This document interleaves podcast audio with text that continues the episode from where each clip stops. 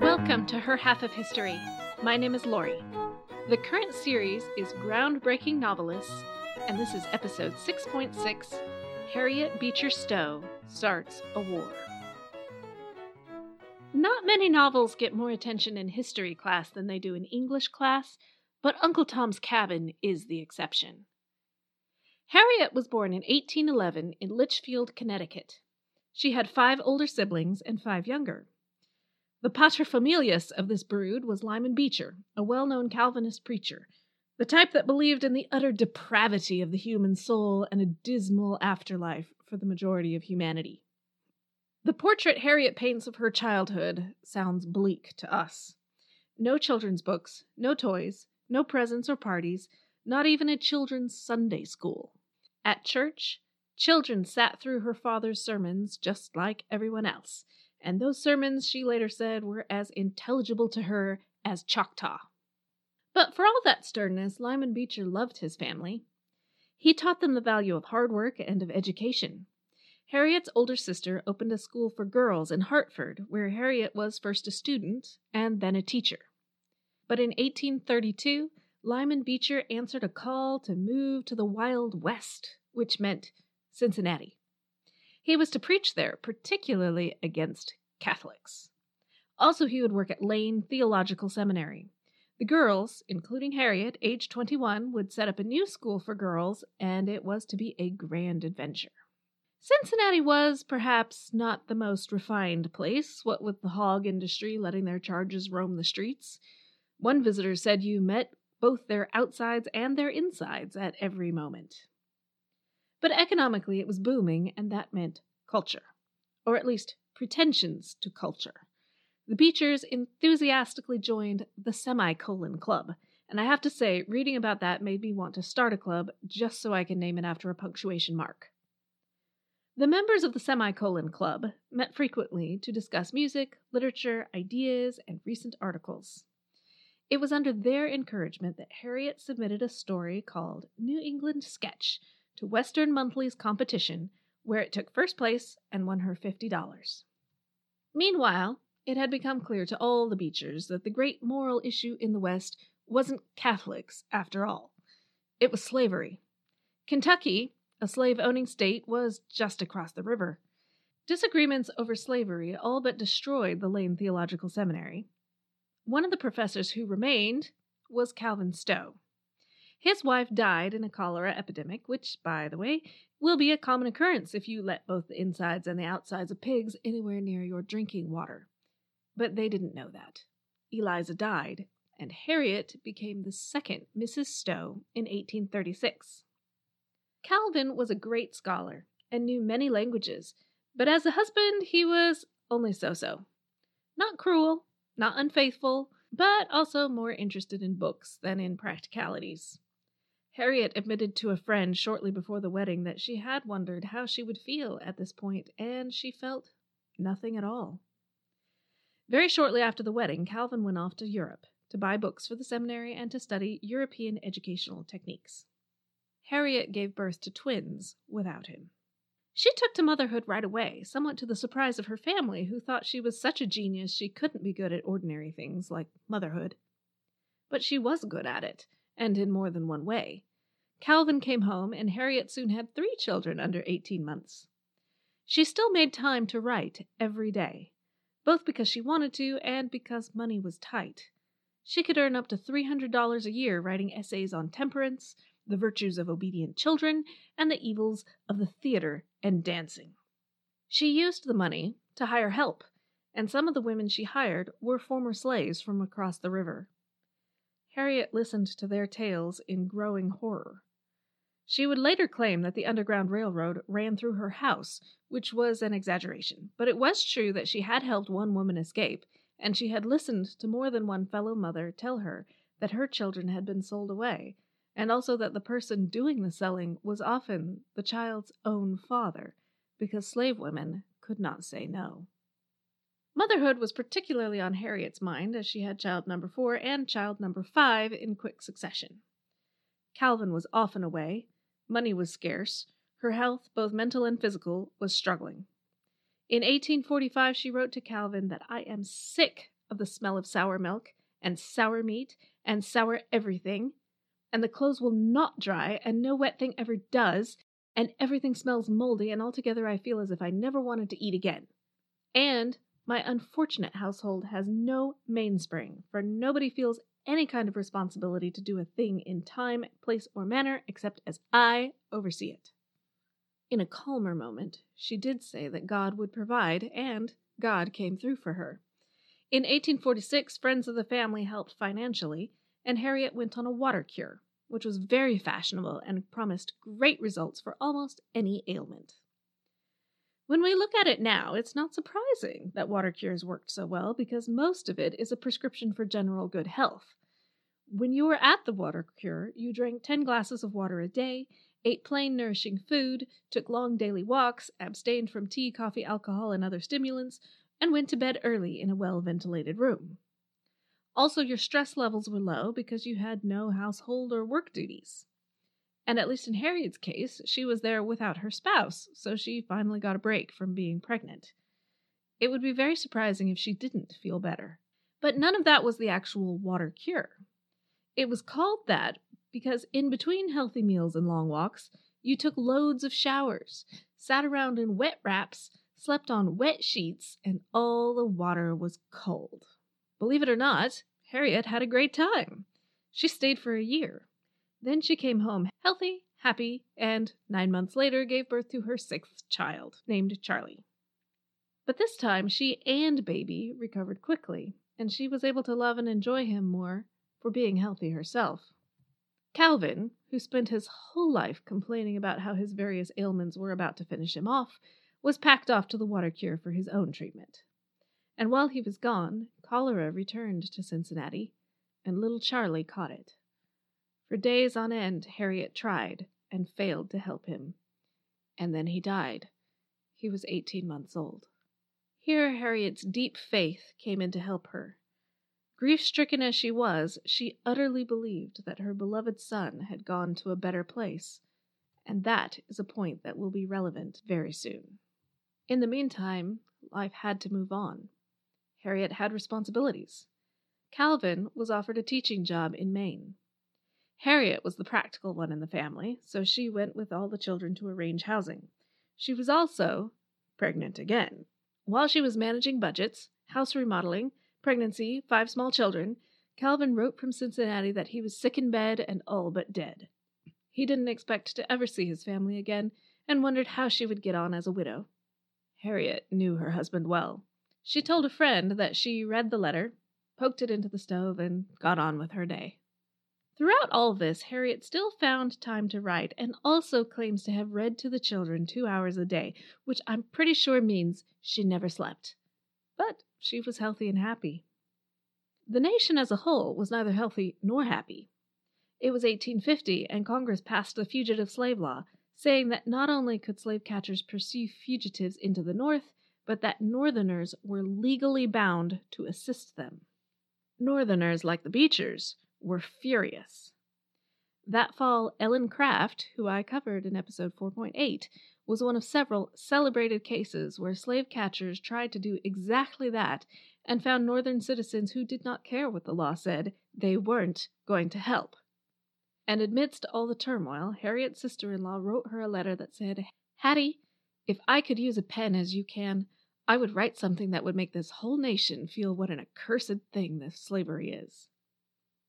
Harriet thought that was a good idea, and was turning it over in her mind on a Sunday morning in February 1851, she sat in church, letting her mind drift, and she saw an image of four men one a black slave on the ground, two other black men beating him mercilessly, and a white man driving them to it.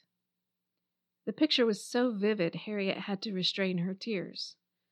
She hurried home and wrote it down. Calvin read it and said, That is your climax. Now write the rest of the book. The National Era was a weekly magazine that had published Harriet's stories before. Harriet proposed a serial which she thought would be done in three or four sketches. The idea was accepted, and the first was published on June 5, 1851. But by then, the subject had grown. The characters had multiplied. Week after week, Harriet mailed off a chapter and immediately sat down to write the next. Her father had preached against slavery using logic and the Word of God. But Harriet chose to use fiction, not argument. She wrote what she called pictures or sketches because you cannot argue with a picture, and you also cannot get it out of your mind once it is there. She drew on all her resources 17 years of living in Cincinnati, knowing fleeing slaves, talking to her brother who had lived in New Orleans, watching riots break out over abolitionists speaking. Harriet came to believe that God wrote the book, and she was only an instrument in his hands. But she also wrote out of grief, as a mother who had lost her child. She believed to the core of her soul that her beloved child was now in a better place, but she had spoken to grieving mothers who knew just the opposite. Their children had been ripped away and sold south, where they would be whipped, overworked, and raped. Mothers of America, Harriet wrote in her final chapter, Pity those mothers that are constantly made childless by the American slave trade. Is this a thing to be defended, sympathized with, passed over in silence? Northerners lapped this stuff up. They loved the mischievous Topsy and the bravery of Tom. Previous slave narratives had emphasized first cruelty and then the dangers of escape. Harriet included cruelty and escape, but she also included so much more. She was one of the first authors to portray blacks who felt like real people, with a variety of circumstances, personalities, and choices. She had just enough humor to make the subject bearable, and not so much as to distract from the point. She made people feel what it meant to be a slave. Or at least what this Yankee white woman thought it meant to be a slave. The story was an instant success and obviously in need of publication in book format. The publisher ran it at 5,000 copies, which was huge. But it turned out to be far, far too few. 3,000 copies sold on day one. Harriet was getting 10% of the profits, which was money on a scale she had never seen. To give you some perspective, here are some figures. Jane Austen earned a lifetime total of 668 pounds on all her books. Nathaniel Hawthorne earned a lifetime total of $1,500 on The Scarlet Letter. Herman Melville earned a lifetime total of $556 on Moby Dick. Harriet Beecher Stowe earned $10,300 on Uncle Tom's Cabin in just the first three months. It was an absolute publishing sensation, and every other mid century writer you've ever heard of sat around and oozed envy. Southerners were appalled. Harriet was somewhat surprised by their reaction. She had tried hard not to demonize white Southerners. She was attacking the institution of slavery, not white Southerners as a whole. The greatest villain, Simon Legree, is a New Englander, like Harriet herself. There are numerous examples of sympathetic whites in the book, caught in an evil system, but not evil in and of themselves. Southerners didn't care what she was trying to do. They felt demonized, they felt guilty. They attacked Harriet in every way possible. She was uninformed, she had never been to the South, she was a liar, she was ugly, and worst of all, she had unsexed herself by stepping out of a woman's proper sphere and writing on matters that only men were qualified to discuss. While most of those complaints are ridiculous and paltry, the novel is also not as wonderful as some of its supporters claimed. By modern standards, it is still racist despite being extremely progressive for its time. It's also preachy and sentimental. There's no subtlety to it at all. English teachers can't force their students to sit around discussing the deeper meaning because there is no deeper meaning. When I read it years ago, I felt like Harriet had a point to make and she hit you over the head with it on every page. It's great as propaganda, vivid, clever, and memorable. It's less great as an aesthetic work of art. But most of its faults were the same as those of the wider Victorian era. Her fellow Victorians didn't see them. It was immediately adapted for the stage, and even more people saw it than read it. It sold in England even better than it had in the US. The British Anti Slavery Society brought Harriet over as a guest, and she went on a grand triumphal tour. Her brother Charles managed thank yous, invites, teas, receptions, etc., and said he was never so tired in all his life. Returning home, Harriet plunged herself into more writing, both fiction and nonfiction. Her characters grew angrier as the temperature in the country grew uglier. In 1853, Harriet published a defense against the claims that Southerners had thrown at her. It listed all sorts of sources documenting the fact that the cruelties she wrote about were neither fictional nor rare. And that book was a phenomenal success, too. She went on a second tour of Europe to secure her copyright there and met Queen Victoria of England. But they met sort of accidentally on purpose, since officially the Queen could have no opinion at all on a matter internal to another country. In the midst of all this professional success, there was worry at home. Calvin had always encouraged her writing, but he was now a little jealous of her success. Also, he had always accused her of being careless with money, and in a sense he was right. Even with so much coming in, she found that she always needed more. Her oldest son Henry drowned while swimming with friends at college. Her son Fred was only a teenager but was already showing signs of being an alcoholic. Harriet's next set of novels ignored slavery and explored her Yankee ancestors instead. But the country had not moved on. A presidential candidate named Abraham Lincoln did not say that he would interfere with slavery, so Harriet did not support him. But he got elected anyway, and war broke out, and Fred Stowe was one of the earliest Union volunteers. Harriet, of course, could not fight, she spent the war years writing an enormous volume of short pieces meant to lift the spirits of people in a grim time essays on homemaking and the accomplishments of great men of the past. She also wrote a highly publicized address to the women of Great Britain. After the UK's fanatic devotion to her and the anti slavery cause, Harriet had expected the UK to support the North, and she was furious when they didn't. In 1862, Harriet sought and was granted an audience with President Lincoln himself where he purportedly said, So this is the little woman who wrote the book that made this big war. It wasn't recorded at the time. Whether he did or didn't say it, there were many others who felt the same. On January 1st, 1863, Harriet was at a performance at the Boston Music Hall when a telegraph came through announcing the Emancipation Proclamation. The crowd clapped and cheered and danced, and somebody started chanting her name Mrs. Stowe! Mrs. Stowe! And the crowd picked it up, and she was ushered to the front where she stood crying tears of joy as the crowd gave her thunderous applause, for all the world as if the end of slavery was her accomplishment alone. It is an overstatement to claim that Harriet was solely responsible for the war or emancipation. But it was she who had made millions feel the emotions of slavery, even if they had never seen or experienced it in real life and those emotions were a big part of their willingness to go to war. The post war years brought more writing.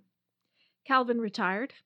Harriet supported both her own immediate family and a lot of extended family as well. They bought a big house in Hartford, which was a financial mistake, and a big property in Florida, which was also a financial mistake. She was still America's favorite novelist. But she enraged the country, and indeed the entire English speaking world, was something she published in 1869. Harriet had met and befriended Lady Byron during her trips to Europe. Lord Byron was the poet, friend of Mary Shelley's, who we met last week. He was long since dead, but one of his mistresses had now published a book on him, including an explanation of why his cold, unfeeling, terrible wife had left this poor, innocent man who was not in the least to blame. Lady Byron was dead and could not defend herself. So Harriet did it for her, revealing what her friend had told her. Lord Byron had ended it, sending his wife away because he was having an affair with his own half sister. To accuse the most celebrated romantic poet of incest was an outrage, and the Victorian world was suitably outraged. Harriet's popularity was not enough to offset it. Very few people defended her, though one who did was Mark Twain. Most people thought it was a blatant lie, written as a publicity stunt. The irony here is that more recent historical research has proved Harriet absolutely correct. Byron was no saint, and incest was only one of the issues that would have scandalized the Victorians if they had known about them all. The double irony is that Byron's popularity had been fading, but there is no such thing as bad publicity. Harriet's article was so well distributed that interest in Byron soared. In later life, Harriet started writing New York society novels. She could even be claimed as the inventor of that genre. But she was not its finest practitioner. It really wasn't her world. Reviewers hated it, but the public still liked it, and it sold well. Eventually, Harriet's mind began to grow confused. She died on July 1st, 1896. Over her long life, Harriet wrote an extraordinary number of words. Her ten novels are only the beginning. If you take a look at stowecollectedworks.org, you'll see that a project is underway to publish the definitive edition of everything she ever wrote. As of this writing, it is projected to take 32 volumes of 500 to 600 pages each. She also had seven children, six of whom she raised to adulthood. I am pointing this out explicitly because some of my sources on Jane Austen openly cheered the fact that she never married because if she had, she would have left us 10 children and no novels. I do see their point, but I still resent the idea that motherhood and other pursuits are mutually exclusive, even for past generations. Harriet managed both. Her novels don't make it onto the list of greatest novels of all time. But what other novelist can claim to have started a war even as an overstatement. Uncle Tom's Cabin was a phenomenon without a parallel. And there are other claims for it as well. Before Harriet, the theater was a degraded place that glorified sin and debauchery. Good, respectable, church going people didn't go there, as Harriet herself had preached in her early essays. But Uncle Tom's Cabin changed all that. It was a highly moral play, edifying for the whole family and therefore perfectly respectable to attend. It does make me wonder without Harriet Beecher Stowe, would Lincoln even have been at a theater on April 14, 1865?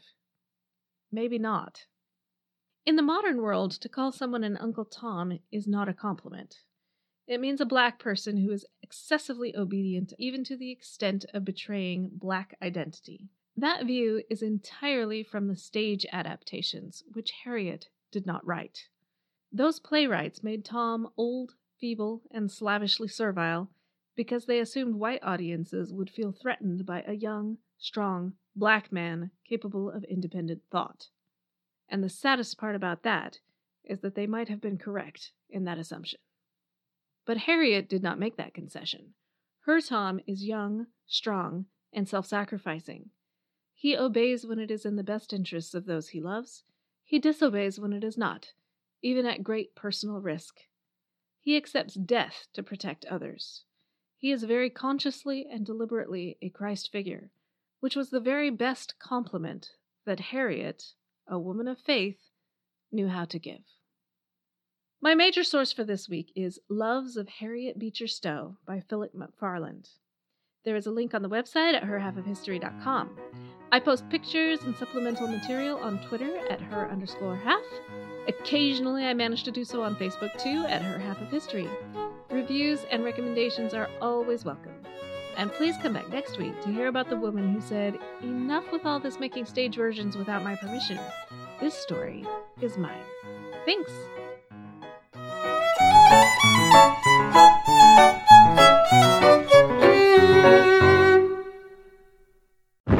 The Battle of Waterloo was one of the most famous turning points in world history. But what happened next? My name's David Montgomery, and I'm the host of The Siècle, a history podcast that tackles exactly that. Join me as I cover France's overlooked century in between Napoleon and World War I. The Siècle, spelled S I E C L E, is part of the Evergreen Podcast Network and can be found wherever you get podcasts. Hello, everyone. My name is Tom Kearns, and I host the Anglo Saxon England podcast, where I cover the history and culture of England from the departure of the Romans in the 5th century to the Norman conquest in 1066. So far, we've surveyed the collapse of Roman rule in Britain, the migration of the Anglo Saxons, and the history of Northumbria from its beginnings in the mists of legend to its destruction at the hands of Viking raiders in the 9th century. I hope you'll come and give it a go.